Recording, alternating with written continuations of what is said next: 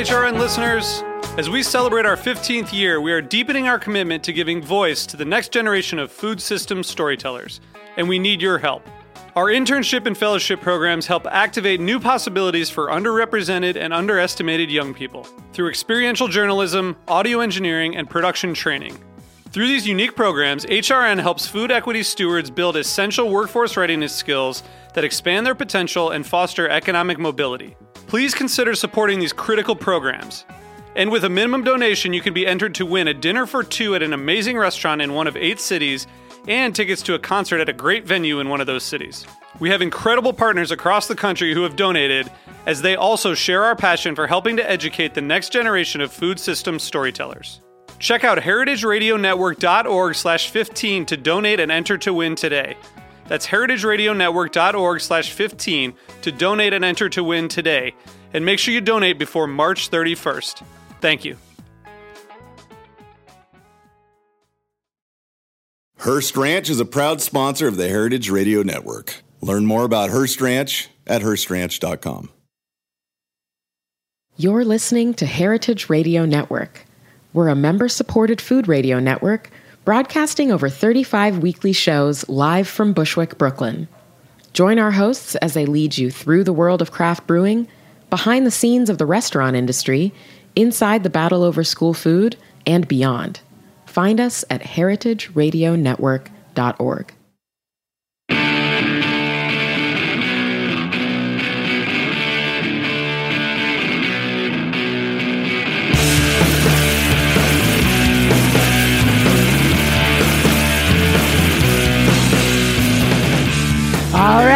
it's a brand new year and it's a brand new day. It's Monday, it's 12 o'clock, and this is What Doesn't Kill You Food Industry Insights. I am your host, Katy Keiffer, and this is the Heritage Radio Network. And this is the beginning of what will be a multi part series on the dairy industry in America. And I'm very pleased to welcome as my first guest for this series Lorraine Lewandrowski, who is a working dairy farmer as well as an attorney in upstate New York. Uh, she specializes in agricultural in- issues.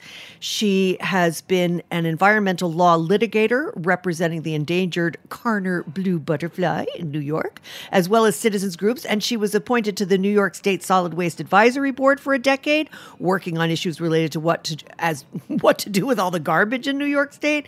And um, she has been representing other farms uh, in agricultural law over the course of her law practice. Um, she can be found under the handle New York Farmer, NY Farmer, on Twitter and on Facebook.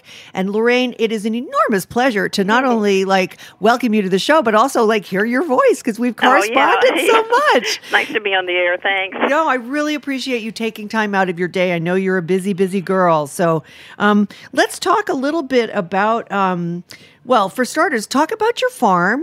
You know, give us the whole history. You have a really right, nice yeah. story because so you're I like a multi generation. uh, um, we farm. well, Actually, we kind of co-farm. We farm uh, our farm and uh, my brother's in-laws farm uh, Uh-huh. side by side. So. Um, uh, we farm um, probably we're milking about 210 cows together between the two farms.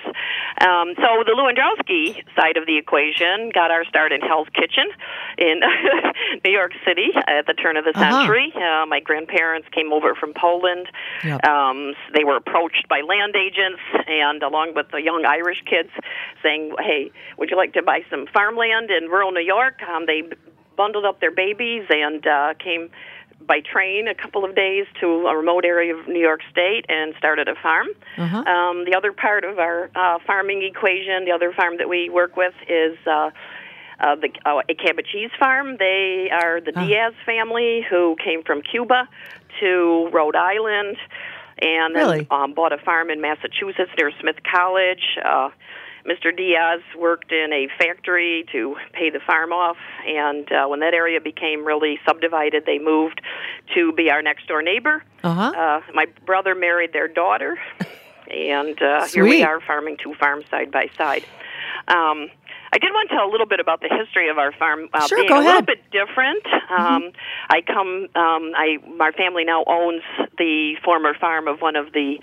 Uh, I guess I would call it one of the more militant farmers who, in the state. Um, this was a farmer named Stanley Pizik who led the milk strikes Ah, of the right. Depression era. Um, so my families and um, our our neighbors have been involved in what we call farmer justice for Mm-hmm. Probably a century.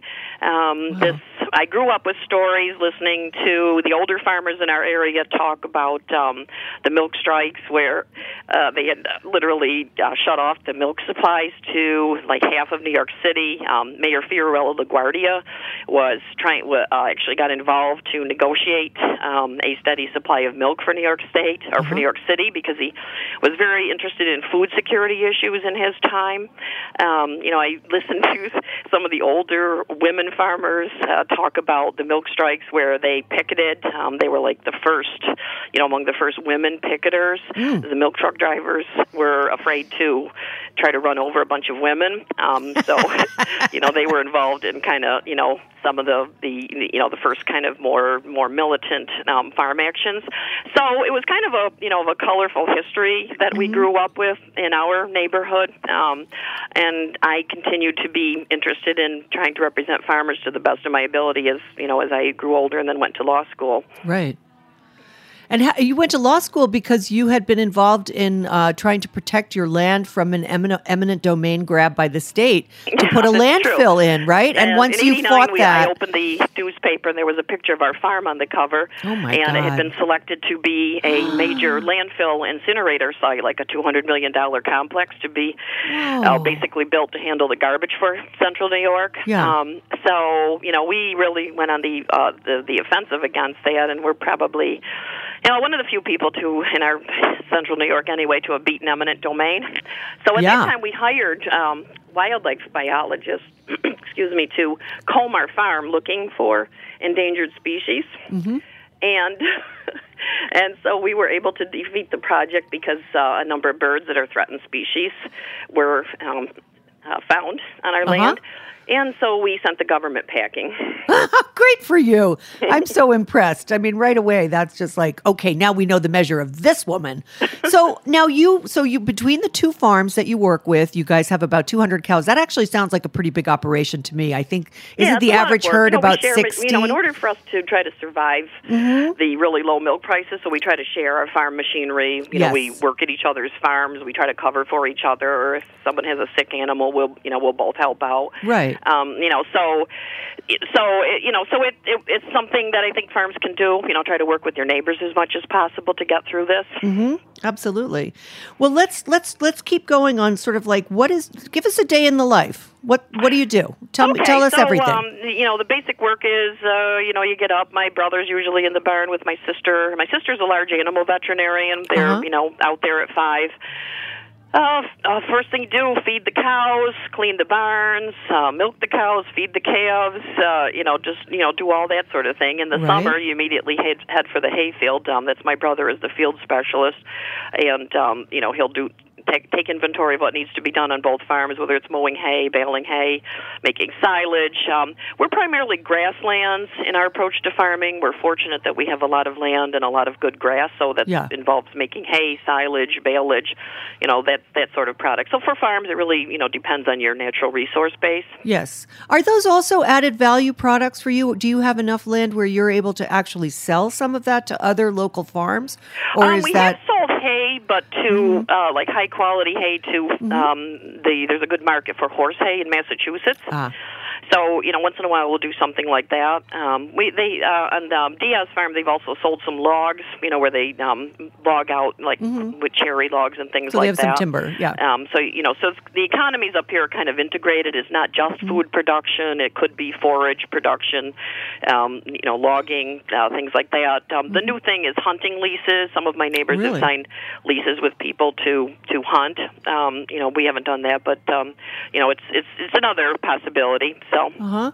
So, would you say that your farm is pretty representative of, uh, say, New England or upstate New York? I'm, I'm sort of lumping the Northeast all together, but Yeah, you're so, I mean, basically if you the same. on the Northeast, Um, The average size, like so, so the name of the game is New York, New York, and Pennsylvania is very much um, small, what we would call smaller farms compared Yeah. to some of the other areas. New York, the average size farm is 124 cows. Pennsylvania, we've got probably 7,000 farms, average 70 cows. Uh, Vermont, 130 farms. Um, you know, say, similar sizes. Um, Maine, you know, uh, there's a couple of larger farms. Western New York tends to have some very larger, you know, larger scale farms because they have some big open flatlands that are really suitable for growing corn silage. So, so I would say, you know, nationally, I've seen the figure of um, an average of 125 cows. Okay. Um, we're down to about maybe 40,000 dairy farms in the United States. I mean, When I was a kid, there were 600,000. Right. So nine out of ten are gone since Wow. since I began in um, farming. Yeah. That's a, that's an inc- and you're not an old woman, so I know I am. yeah, not that old. yeah. So, but I mean, it, I try to. For me as a farmer too, you know, since I've been on Twitter, I've really interacted with a lot of farmers from around the world, and I, Yep. I try to look at where we, as you know, we're a globalized economy now, where we fit in. We've got 120 million dairy farmers worldwide, average three cows per farm. Wow. Um, we've we're also seeing the rise of the mega farm. Oh, um, yeah. Internationally, you know, I've got the largest Absolutely. farm, largest dairy farm in the world will be coming online in China shortly. That'll be 100,000 cows Holy smokes. with uh, 200, uh, 22 and a half million acres. You know, larger farms. Saudi Arabia's got the 30 30,000 cow farms plus. Um, Vietnam, 30,000 cow farm. You know, just so where do we as regular family farmers fit into all of this? You know, Right. that's what a lot of us should be asking ourselves, not just in the United States, but you know, in the other dairy countries, India, China, Brazil, Yeah. EU, you know, wherever you are, how do we as a family farm fit into this? Absolutely, that's a great question. I'm gonna, I want to, like, we're gonna get into those bigger issues in a second, but I, I, I want people to understand, sort of like, you know, what does it cost to to raise and maintain a dairy cow? You know, how much do you get paid for her milk? Uh, how much can you control what you get for milk? Like, let's talk a little bit about pricing, but first start with like, what does it cost you to milk a cow, and what kind of return do you get on that investment? Well, I mean, to raise a cow to you know to the point where um, she's able to give milk, you know, Mm-hmm. starts from calfhood. Um, I've seen various figures, probably about two thousand four hundred um, on a average farm. I know Okay. the, the first sixty days cost you probably around five dollars a day, as a figure I saw in a Cornell study to Uh-huh. raise an animal. So by the time you've got you've got a cow to lactation, you're looking at least at least a couple thousand dollars. Right. Um, you know, we like to raise our own animals. Um, you know, we've been raising the same animals from the same uh, same bloodline since we first got started. So we're No like kidding. on. I, we figured out the other day, fifty generations of Aw. cows on our farm. Um, What you know, so breed we like do to you raise milk? them ourselves. Some people buy them. Yeah. Um, but you know that we're you know, and then I can also another parameter that's important is the debt load per farm um, per cow. Okay. Um, I just saw a farm credit report that here in the Northeast, anyway, the average debt per cow is about four thousand one hundred dollars. So if you look at your average herd of a, a hundred cows out grazing, you know you can rest assured there's pushing you know half a million dollars of debt behind that herd. Wow. So you've got to meet your debt servicing, your feed costs, you know, all of these sorts of things. And it has been really hard when the the price of milk's been very volatile. In 2009, we saw this really horrific price crash, um, Right. and then it went up um, to around maybe around twenty five dollars a hundred. And now I I took a look at the milk price. There's a thing called the milk price map, and Yeah. um, here in the Northeast, we were getting about seventeen dollars for a hundred pounds of milk. Uh-huh. So it'd be, I think maybe like a dollar sixty three for a gallon of whole milk. Wow. And I'm trying to figure. Okay, so tell me what? How does that uh, stack up against what your costs are? Yeah. Like, what are um, you getting? Well, cost of, there are figures called cost of production. For most Right. of us farmers right now, we are not making enough to cover what it costs to produce the milk at the current milk price. Mm-hmm. and service your debt, yeah, so that means you're losing money. Um, so for most of us, just about everybody that I know has um, an off-farm job, or they're taking on more Yeah. debt. Um, you know, like say uh, one of my neighbors is a uh, the wife is a nurse. Yep. So she has decided she's working two shifts. So she goes one shift, and then she goes. She's literally working like eighty hours a week to bring in money to make the payments. Um, you know, on on my farm, I'm a lawyer, so I work off the farm, and Yep. so, you know, if if need be, if there's some emergency, you know, I'd like to, you know, make you know, whatever payment, you know, I would just contribute from my law office. Right. Um, you know, another guy's a, a feed a nutritionist. He makes his money balancing rations for other farms That's to right. support his farm. So a lot of us have off farm Right. jobs or are taking more debt at this point. Sure. I mean, your sister in law is a great example. She's a large animal vet. I mean, she's yeah, like, so, you know, so my sister's out. Um, the only uh, the problem in, in for large animal vets when the farmers are losing money is a lot of the farmers can't pay their bill or even pay for their medicine. Um, you know, I remember 2009 when, it, when things were really bad. The um, people were literally, you know, like knock on the door of the clinic begging for cow medicine that they had Yeah. no money for. Yeah. So you know, when you get into those bad periods, it's not so easy even as a veterinarian. But hey, you know, it's good. She she really loves it. Of course, you don't do stuff like that if you don't love it. It's just too No, being a large animal vet is the small. The money is in small animals. Absolutely. Um, Yeah. And that's is a reason why we've had a shortage of large animal vets. You know, it's hard work. You're on call 24 hours a day. It's, Mm-hmm. Right. um, you know, it's not as easy as standing in a clinic and um, you know doing small animal after small animal. Yeah, no, I've seen those guys. They're like stripped down to the waist and they're like got their arm halfway Yeah. up a cow's rectum and you know I usually go on vet calls with her. I just like the slave labor for those types of calls. So. too funny. So tell us how much have these figures changed? Like how different is it now than it was when you were growing up? I'm just trying to Well, give we audiences up, an idea of what's changed. make money. Um, you know, we weren't we weren't losing money. Right. Um, you know, so uh, I we're in an over over um, supply situation right now where we Right. have more here in the Northeast, more milk. Um, and I, more milk than I would say our the plants, the processing plants that we do have, can possibly handle. Uh huh. Um, therefore, um, the Northeast is still a region where the cows hit the grass every spring. So there's a period of time called it's called the spring flush, which means the cows have hit grass and milk production has soared. It's like June. That's Uh-huh. why we have June Dairy Month. we encourage people to drink milk. Right. Um, and you know, then we have had excess milk that um, you know even the powdering plants couldn't handle. Uh-huh. So some of that milk has been dumped. Right.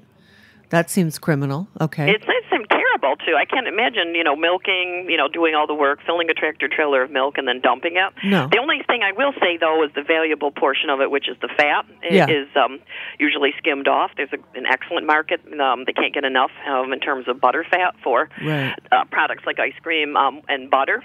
And cream and cheese. Yeah, so those what are about so yeah? the fat is skimmed off, and it's Yeah. more you know the uh, fluid milk, the, the you know the skim portion that's dumped, and this all has to be under supervision of ag and markets and all that kind of thing. But Mm-hmm. um, yeah, it's it's you know I've just I, I've sometimes wondered you know would there be a way for uh, me and I you know and I, I've thought about it, but I haven't done it to contact like food pantries or something in major cities and say hey you know what if we got you these tr- you know trailers of milk could you help us process it and and just plain give it away. Yeah, that's a great question, and you know, don't- I we don't will know. pursue that together on another, not on another program, but between the two of us. Let's can we talk a little bit about the difference between commodity milk, which and organic operations? Like, you know, do you Mm-hmm. is it is it why why isn't everybody an organic farmer?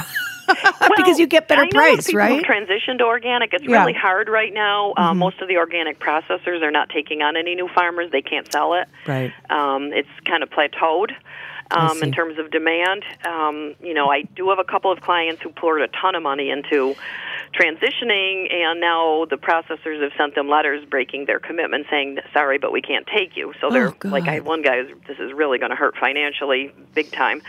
Um, so that's that's one concern right now. Um, I, I I guess uh, for me, 100% of our land could be certified organic right now. Um, I personally do not really like like the idea that you can't treat a sick cow and keep Sure. that cow. The rule is now that if you treat a cow even one time, like say you have a cow, you know, who had some an injury or was sick or whatever, you treat Right. her, then she has to leave the farm. Um, I mean, Oh. I, I just for us as smaller farmers, it seems hard because we love. Yeah, I mean, I don't want to throw a cow out onto the auction because she was treated once. Of course not. So that's what in Europe it's different. You can have like a much, you know, they you can withhold the milk a much longer period of time. I see. So that's that's been an impediment to me personally. I have a hard time thinking, you know, that I would have to, you know, like my niece's show calf is named Autumn. So if Autumn got sick even once, we'd then have to load her on a truck and send her to the auction if we treated her. So so I don't Yeah. like that aspect of it. Um, and I, you know, I wish the rules would be changed, but for whatever reason, the consumer groups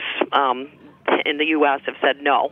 Uh-huh. Um, I, the other thing I sometimes have a little trouble with organic is like the the marketing.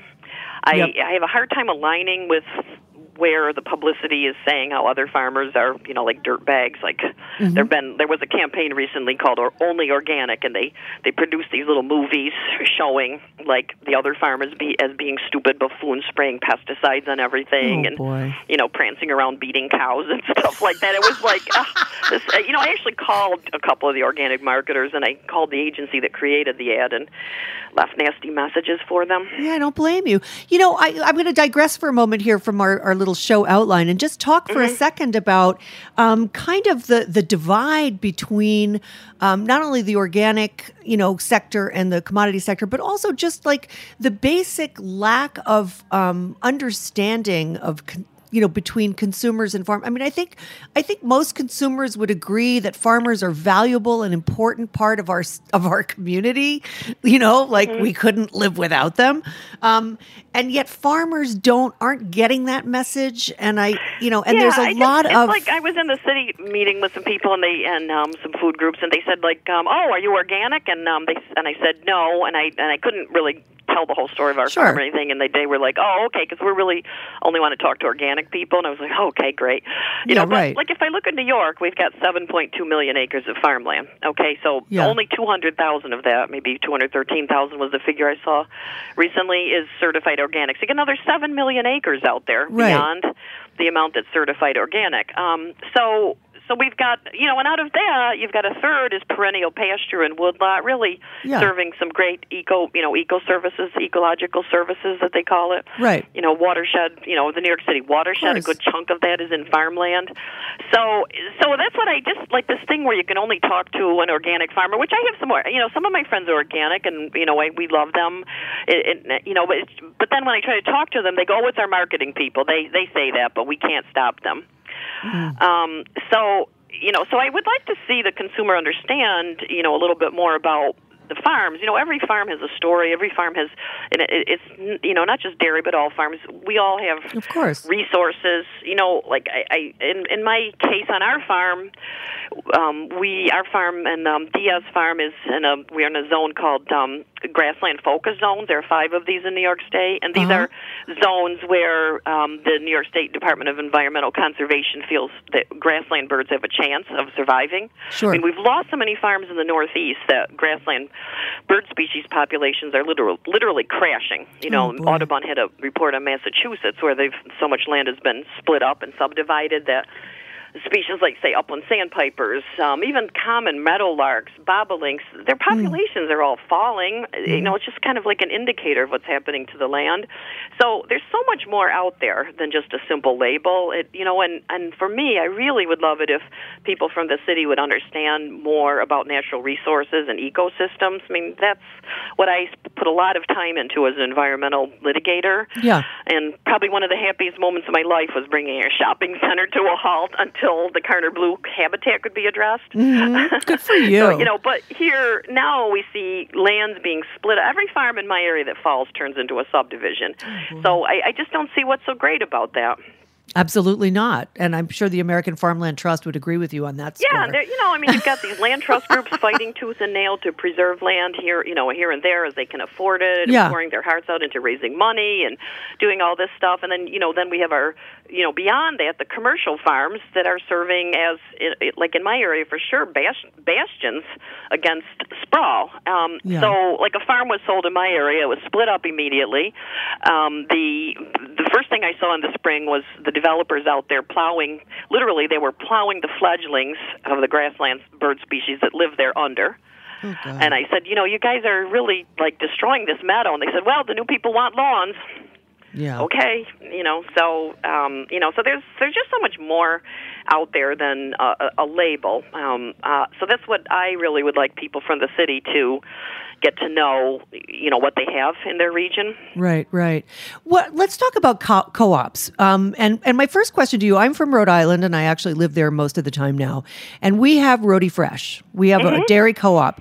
Is there such a co-op in, like, for instance, I would buy that over, say, Organic Valley. I do tend to buy organic milk, um, but. Uh, you know, I would buy a New York State co-op milk if it was widely available. Talk, talk about how Yeah. So so we have um, a number of co-ops that operate in New York State and nationally. Um, so, like for example, my sister-in-law's farm, um, the Diaz farm, ships their milk to Cabot Cheese. So they are members of uh, Agri-Mark, and this company, you know, the cheese produces this great cheddar. So you know, we take great pride in that, and Sure. you know they do too. So like that's like an example of a New England co-op where you know that the money is going to go back to the farmer. Um, the milk from our farm goes to another co-op that's like a little bargaining agency where we are like 50 farms, all like mid-sized farms. Um, we sell our milk. We hire a milk broker who then sells our milk to a variety of, and, you know, Greek yogurt processors, bottlers, you know, like handlers all over the place. Sure. So, so there. But we looked into bottling, and we've actually been trying to see if we had someone came up from New York City to see the possibility about bottling, having a label under our our Mohawk, we're in the Mohawk Valley, Yeah. type of label. I would love to see more of that in our state, where you know, it would be more like in Europe, where they have Right. regional differentiation, where they know. Like, like I, I went to the French Farm Show a couple of years ago, Mm-hmm. and um, French people all seem to know the regions. If I said, oh, I, you know, oh, this region or that region, they go, oh, that area produces great butter, or Absolutely. we love the cheeses from there. But we just don't. We're getting too like. um you know, not and you know, moving moving away from regional. Everything is like becoming uniform nationally, Right. where you have a few large players dominating everything, and smaller Mm-hmm. brands have a hard time getting in and or even getting started. or even getting the price. And that that brings me because the reason I'm asking you about the co-ops in your area and what you think about co-ops is because I read an article recently in the Washington Monthly by an author named Leah Douglas and it was about the dairy farmers of America, which seems to dominate the industry. Uh, certainly from a political perspective, but also apparently from a pricing and um, dare I say, price fixing perspective. And I wondered, like, how, you know, when you, because they're so dominant in the industry nationally, um, I'm sort of curious about how these smaller co ops and brokers can actually get their feet into the door of other processors. Do you have, like, the problem of, like, say, in the meat industry, the parallel to that would be you have to sell your beef into one of the big four companies because there's no processor near you, right? And therefore we, you can't get your animal too, to slaughter. You know, with you know, in the northeast, well, here in New York, it's Uh-huh. really difficult to sell. You know, to sell me you've got to go Right. through somebody who's going to end up in one of these large companies. Yeah. yeah. So you know, Dairy Farmers of America is a co-op, and I did that article that I read. Um, I did get a good takeaway from that, and that is about cooperative governance. You know, Yes. how do the members ensure that the farmers themselves benefit from such, you know, from a co-op, whether it's Right. large or small. But um, yeah, so you know, um, Dairy Farmers of America is a very large co-op. Um, I imagine that if they wanted to, they could price undercut in in different places. You know, when you go when a smaller co-op goes to sell their product. Um, yeah, so that you know that can be an issue when, like anything else, things become very concentrated. So, Lorraine- but, um, you know, maybe you'd want to have have them on the air, let them speak for themselves. I am going to. yeah, I mean, you know, just They're down the road a little of the bit. DFA farmer or uh, communications people is on Twitter. I've seen. So, I mean, I think those would be good questions to address to them. You know, how how do they ensure fair treatment of farmers and you Yeah. know their members and and non-members? You know, they they would be the ones most qualified to give that answer. Oh, for sure. Now, would your say can your co-ops or say you have your milk broker that's working with your 50 farms, Mm-hmm. do, do- would he then sell, for instance, to the Dairy Farmers of America for for processing or for marketing or Yeah, they. I, you So know, they would do that. I mean, our co-op has been able to find mar- uh, buyers um, Yeah. by sending our broker out, and in some cases, our farmers have simply gone out and knocked on the door of processors, which is a change. Um, Yeah. We had another co-op that we're working with, and actually, some women took the board over, and um, they decided they would just go and knock on the door of dairy processors and sell milk themselves. wow, Um, cool. So that was like you know some of us older farm women. I call it older and bolder, and so, so and I. I would ask you know another question though. You know we have a lot of focus on on dairy co-ops. I would like to ask the processors how do they ensure sustainability for their farmers who supply them? You know, most of the processors pay rock bottom, the, Yep. the minimum price. You know, some of them have the farmers bidding down against each other. Yeah. So you know, wait, like it's kind of like Hunger Games for farmers, and the processors kind of just sit back and um, you know, and and um, and say nothing, and you know, present themselves to the public as you know, benevolent and pictures of little red farms and all barns and all this kind of thing. But how do the processors, you know, what I I'd like they all talk about sustainability. What how do they see the farms in the countryside of rural New York as you know they're the prices that they pay, and how do they help contribute to sustainability, or are they just another extractive industry? They're just another extractive industry. I think I can answer Yeah, I don't for you. know. you know, I mean, I've been trying to get a handle on that, and I've invited some of them to speak with me. Uh, that's I. Well, listen, we're going to take a short break. We're going to do a sponsor drop. We're, stay with us, folks. We're with Lorraine Lewandrowski, who is a working dairy farmer and and uh, environmental attorney in upstate New York, and she's given us the skinny on what is really going down in the dairy industry from the boots on the ground perspective. So stay tuned. We'll be right back.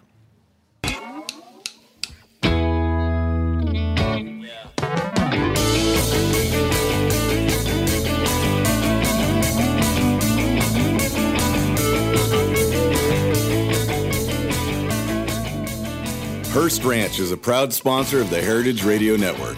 The Hearst family has been raising cattle on the rich, sustainable native grasslands of California's Central Coast for over 150 years. Piedra Blanca Rancho in San Simeon is the original Hearst Ranch, founded by George Hearst in 1865. George's son was the famous publisher William Randolph Hearst. In addition to being known for building the iconic Hearst Castle, William was, like his father before him, an avid rancher.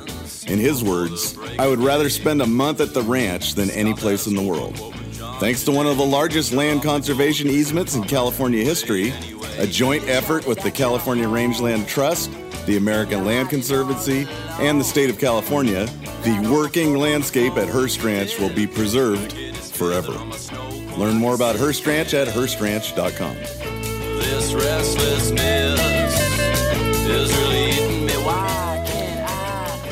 This is What Doesn't Kill You Food Industry Insights. I'm your host, Katy Keiffer. We're talking today with Lorraine Lewandrowski. Did I say that right, Lorraine? Yeah, Lewandrowski. Lewandrowski, um, who is a working dairy farmer and an attorney uh, who addresses environmental issues and other uh, agricultural justice problems in upstate New York.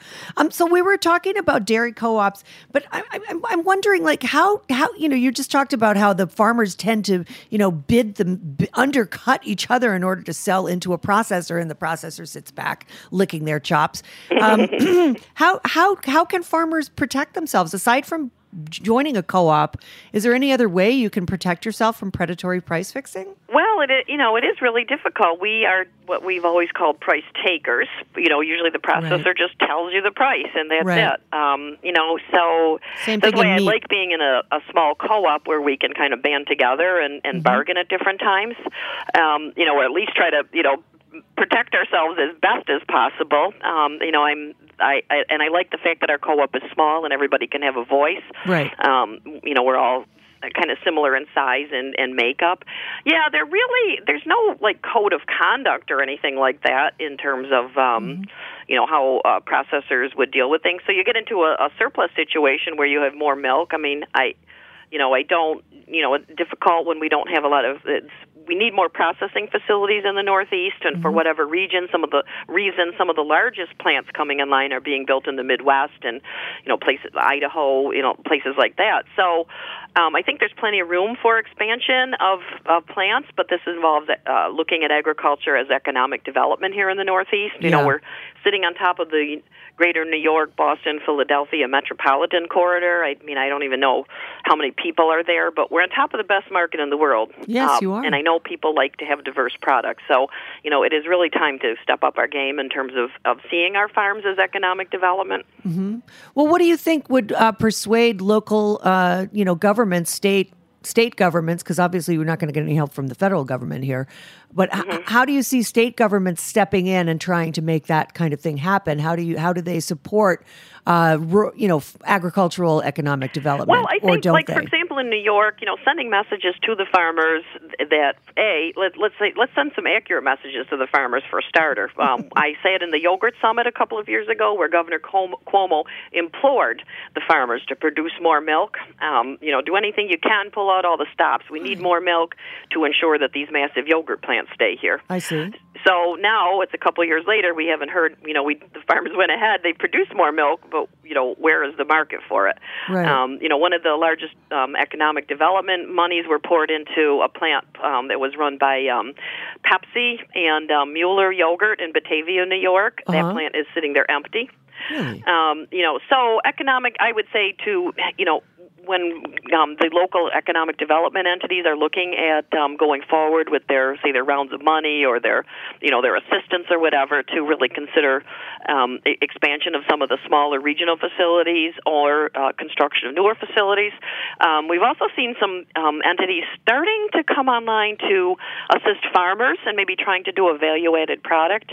Uh, Cobleskill, New York, is um, getting a, like a uh, Cobleskill University is getting a uh, kind of uh, test kind of kitchen, little miniature cheese plant area where or yogurt where farmers could w- experiment with trying to make a product. You know, initiatives like that, um, which I believe they have more of in Europe from when I I had taken a cheese making course in Vermont and our professor was telling us about initiatives to help smaller and more regional producers whereas in the United States we always go for the huge.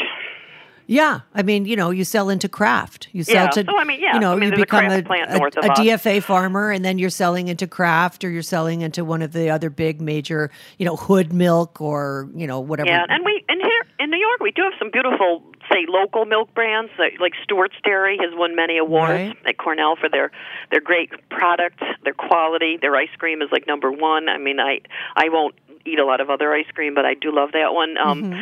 Byrne Dairy is another uh, kind of regional. Um, you know, Mercer's Dairy is a dairy north of us. They're making wine, ice cream and a wine flavored ice cream that they're now exporting overseas. Wow. Um, you know, then we have Upstate Niagara as a co-op um, that manufactures products out in Western New York. So, so I- you know, I like, I just like to see though, you know, and you mentioned Rhody Fresh, Hudson Valley Fresh. Yeah. You know, I, I like it when consumers also try to take a look for some of these products of their region, and and and I like, I like to see a recognition, you know, that the the city needs us to feed them. And the farmers Yeah. also need the city, so we're kind of in it together. We are, and I, you know, it's it's a big part of uh, food security going forward. In my opinion, I think that these, you know, I I'm waiting for the antitrust uh, legislation to be invoked. yeah, you know, and, and You know. it's we really need to take a look at how things are becoming Yeah. more and more concentrated, you know, and, and not just in, in agriculture.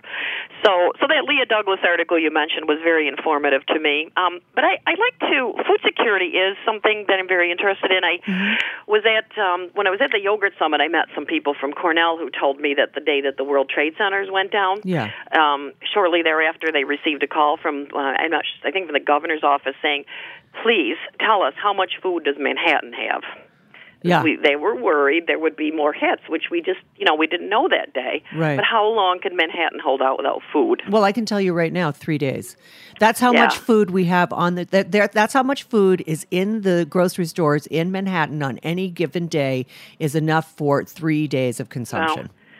And then, so, then we're You done. know, so looking at our regional natural resources, you know, say through New England, I know there was a New England food vision where they tried to um, develop by by 2050 um, Uh-huh. more security for New England. So I think you know just the Northeast in general, with in servicing the whole those Northeast corridor cities, Yeah. it is very unwise to throw your farms away. It's very unwise, and it's very unwise to assume that you're going to be able to be uh, supplied regularly from other parts of the country. Should we endure some kind of you know massive? Well, even worldwide, you know, like I've been following refrigeration capacity on the East Coast ports. Uh-huh. So they're stepping up refrigeration capacity to accommodate increased food imports. Yeah. Which Oh, would be more like say fruits and vegetables. Yeah, So, like even um, you know, just if you just like go from like look at Port of Miami, um, you know, Mm-hmm. so and Port of Miami had an interesting thing going on. It's going to be a food train that will bring food um, brought in from overseas in this dedicated train to the heartland. It'll be called a food train. interesting. Um, so you know, so the infrastructure is moving in place to accommodate more imports and and exports of our like say grain or or meat. Sure.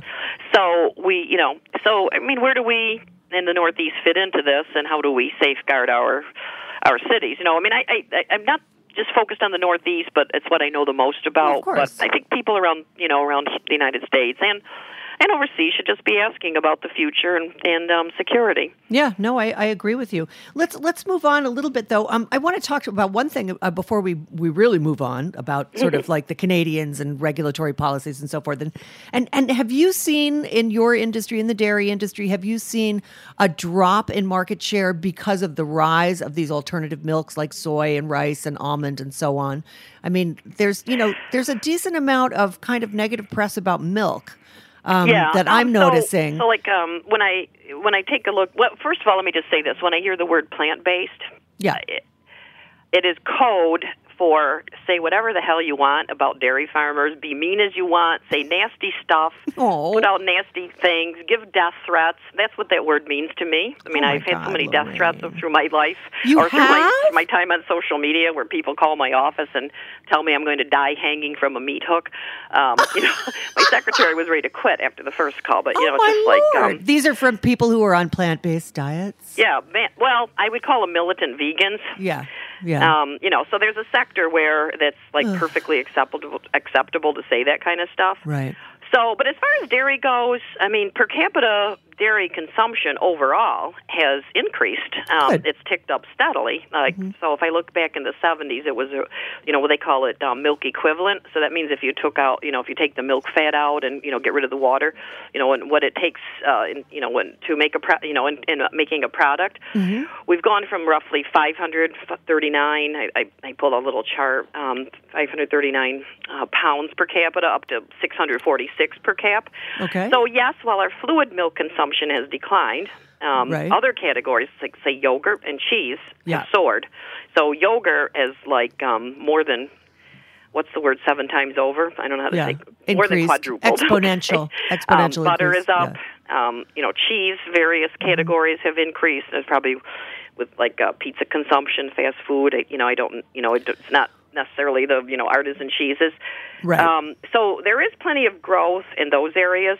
The decline in fluid milk consumption, though, has hit New York farmers hard, though, because our traditional infrastructure, we call it a milk shed, what Yeah. Fiorello LaGuardia talked about in the old days, the New York City milk shed.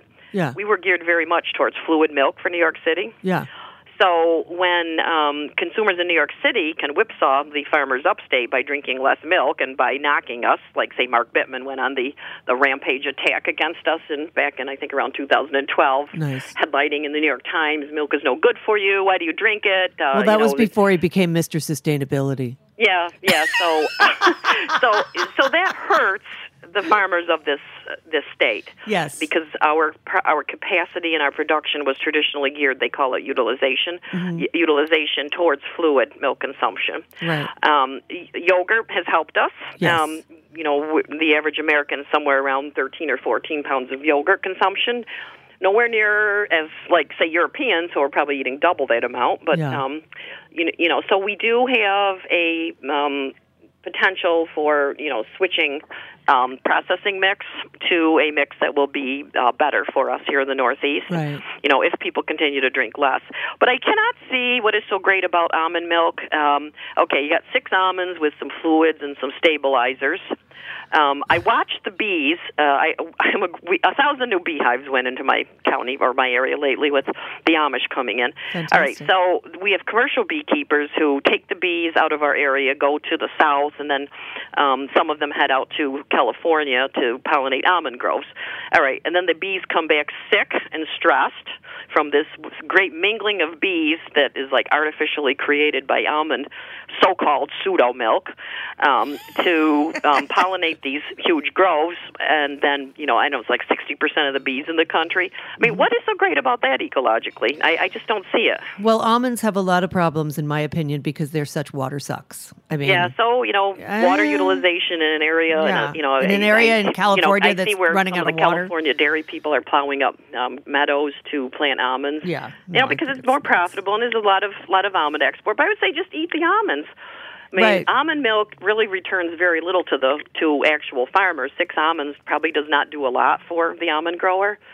You know, Right. just just eat the almonds. Right, right. Um, let me let me ask you something about price supports, and um, because I know that, for instance, like the the reason we have so much cheese in our diets now is not because we're eating delicious Cabot cheese or some other wonderful artisanal cheese, but because it's like commercially produced. I, I guess what we would call government cheese. You know, that goes into like inside the crust of you know Pizza Hut, or you know, like how the government or or or is it that the dairy checkoff is the one that's pushing that?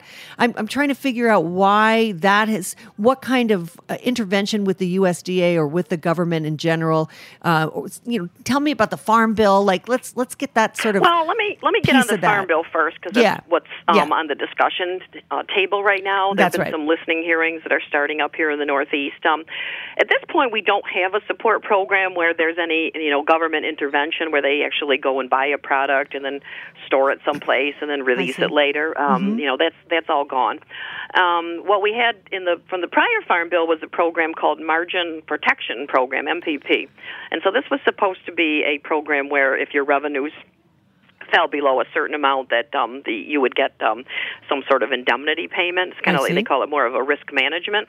right. It's almost So, like crop okay, insurance. So this program, you know, it, it, um, some farmers that back in the last farm bill wanted to have like a supply management type of program where there would be like a base, and you, you know you would have like uh, produce what, what what the market needs.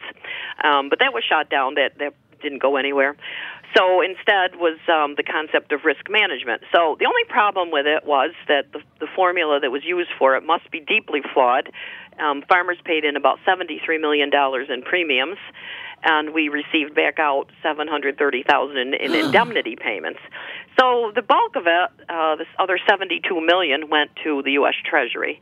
So it was basically basically a program to suck money out of the dairy farmers. Um, uh, so there's an admission now that the, there were some deep flaws in this program, and um, their hearings are being held. Senator Gillibrand at one point tried one said she wanted to try to get the 73 million back for the farmers. Yeah. The chances of that happening are pretty small. Um, yeah. I, we are also taking a look at how milk is priced. Uh, currently, the formulas are, are we have what we call federal marketing orders, where you you kind of pool the the processors pool all the money that's paid. Um, they pay by different categories. Fluid milk is supposed to get the highest pay, then yogurt, then cheese, and then butter and powder. Um, then they can, then they pool all these figures together and they come up with an average figure. So one proposal that um, I know that Senator Gillibrand's office had mentioned the last hearing I went to was maybe trying to change these, the formula Yep. um, to benefit the fact, you know, to go more along more in accord with um, yogurt. And soft products are more of where it's at now. Um, you know, eh, so that, so that was one aspect of it. Um, and um, I don't know, you know, where we're. Uh, there's a big call now. It seems out in the the grassroots and the farmers, um, and and one group has arisen talking about supply management, where we do something like the Canadians do, where the the the uh, co-ops, the processors, whoever send the farmers a signal and say, "Hey, look, this is what we're going to need. We're only going to buy. We're only going to pay you full price for what we can sell, and then you'll get a much diminished price for anything over that." Um, so that's so that supply management is what the Canadians have, and it's it's a system where the farmer really controls their own destiny, Yeah. and they determine how much to be produced. And you know, this much like the corporations do. Right. Isn't So, this what President concept. Trump was complaining about with the Canadians? Yeah, he Trump is really um, against the Canadians. I mean, I, I'm not. I mean, we the the Canadians are just over the border to us. Yeah. Um, you know, for us in northern New York, upstate New York, we consider them to be neighbors. Ontario. Quebec. You know, we have gone up there for for cow shows. My father used to go to, to Canada to buy nice bulls. Um, Yeah, you know, stuff like that. So, I mean, who are we to tell the Canadians how to do things? I mean, if, if the supply management is working for them and they have a, a more prosperous countryside, I can tell you if you drive around Ontario and Quebec and you look at the farms, they look a lot better than when you cross over the border back into rural New York, oh, where Oh, you can see literally barns falling down, Yep. just decrepit Sure. areas. I mean, there's a there's a Cornell report out showing we have three million acres of farms that are fairly abandoned. Maybe that somebody cuts the hay once a year. Oh, I've seen but, many you of know, them. I've driven around a lot up there. Yeah, so yeah, so you, I mean, farmers will tell you they could drive for miles in many areas and just see everything falling apart. So, Yeah. so how is that working for rural New York? So yeah, exactly. So so you would be in favor of a supply management strategy. Yeah, I like I like Mm-hmm. the idea of the farmers getting a signal as to how much they can produce or or um, you know add on. Um, you know, but at the same time, farmers are under pressure from farm financing entities that tell you, oh, you have to add on more cows. You have to cash flow more if you're going to meet your mortgage payments. So your lending institutions will tell you a different story and say, hey, milk more. right. You know, And so, then that so I'd depresses I'd your like price. To see some, you know, something in the way of signals. Um, I don't know, you know, if there have ever been discussions with the key processors. Let's say, you know, you're talking the big time processors, if they would share their signals for their their marketing or how much they need, uh, you know. But there needs to be be something. But you know, globally, we're looking at you know excess production in Europe and um, Yeah. you know some of these other places as well. You know, Europe ended their quota system, and the farmers were, you know, and I I've been watching some films like say about some of the country, like France is. There's a nice film about the working countryside, and you know, same thing happening there as uh, farms dropping. That is true. I've seen that too. So rural, you know, I. But you know, again, considering rural economic development, when you strip out an area and leave the people in poverty, you know, you they they can't market their milk, they they can't have a you know, you can't have a decent farm. You know, the taxes are high. The the young people leave because there's absolutely nothing there. Right. You know, we've we've seen an out migration in rural New York. and You know, it's like I, my someone was telling me the mm. other day, 190,000 people have left upstate New York over the. Don't know if it's the past decades. It's like the size of a small city evacuating. it it leads to a situation where you see a lot of um, resentment um, and just like uh, you know just this hopelessness out in some of the areas. Yes. Um, you know, and I just don't you know when you don't have a balanced economic development that accommodates both the rural and the urban, it just leads to trouble. Yes, I agree. Lorraine, we're going to wrap it up there. Um, and you are now going to promote yourself shamelessly. Where do people? well, I don't know about it. Per- uh, you know what? Uh, I wanted to say hi to my Twitter friends. Aw. they, they keep me company. They listen to my rants when I haven't had enough coffee. You know, I love them. Um, I did want to say too that um, I there's one thing I want to say to food people who are interested in food, food Yeah. movement groups. Quit having the same tired old speakers. I mean, I think we we reached peak tiredness at um, with uh, Mark Bittman at Stone Barns Yeah. last month, where he gave this Oh. wacko speech urging the government to start appropriating farmers' farmland at the time the farmer dies and give it to other people who are quote unquote more deserving. Oh, I would like uh, to that see was some inclusiveness in the food movement. Um, Yes. I watched this a young woman from uh, I think a chef or an educator stand up and and um, talk to Mark Bittman and ask how he, as a person of privilege, you know, includes communities of color or vulnerable communities, and just watched him have zero answer. So Zero. you know, just I think I think all of that should be put aside. There should be some inclusiveness. Um, another thing I wanted to say is that um, I, if you're in a in a food interested type of thing, work with some regional groups. One that I found is Northeast Sustainable Agriculture Working Group. Very great people, 500 organizations in the Northeast. You know, very interesting and um, complex discussions. You know, just and very welcoming. And I guess the last thing I wanted to say, if you're in the city, there's a beautiful film called Forgotten Farms, done by Sarah Gardner and Dave Simons about the farms of New England. And they've had 70 showings in the Northeast. Um, I would like to see them in the city. So if you know of any um, film festivals or venues in New York, Philadelphia, Boston, you know these areas, if you could let me know, I would love to see this. Um, it's you know sometimes artists can tell our story better than we. Yes. Um, I'd love to see this film shown to um, people who are interested in the in the rural of New York, Northeast. Cool. Well, we're going to crowdsource that one for sure. Yeah. Um, Lorraine, thank you so so much for Hey, giving us you, this insight into you know the the the boots on the ground aspect of dairy farming. I'm just so grateful to you, and you know m- maybe by the end of the series we'll have you back, and you will have listened to some of the other ones, and you can comment on what we've Yeah, what I'm I've really what I've forward. covered. I hope so. you'll have a you know a bunch of people and I will, um, yeah, and by all means, send me send me people you think would be interesting. I definitely will. Yeah, yeah, I appreciate it. All right, and thank you to my sponsor, Hearst Ranch. Really appreciate their support. Always love to hear the beautiful voice of Brian Kenny. And uh, thanks to my engineer, and we'll see you next week with another great show. Thanks for listening, people. So long.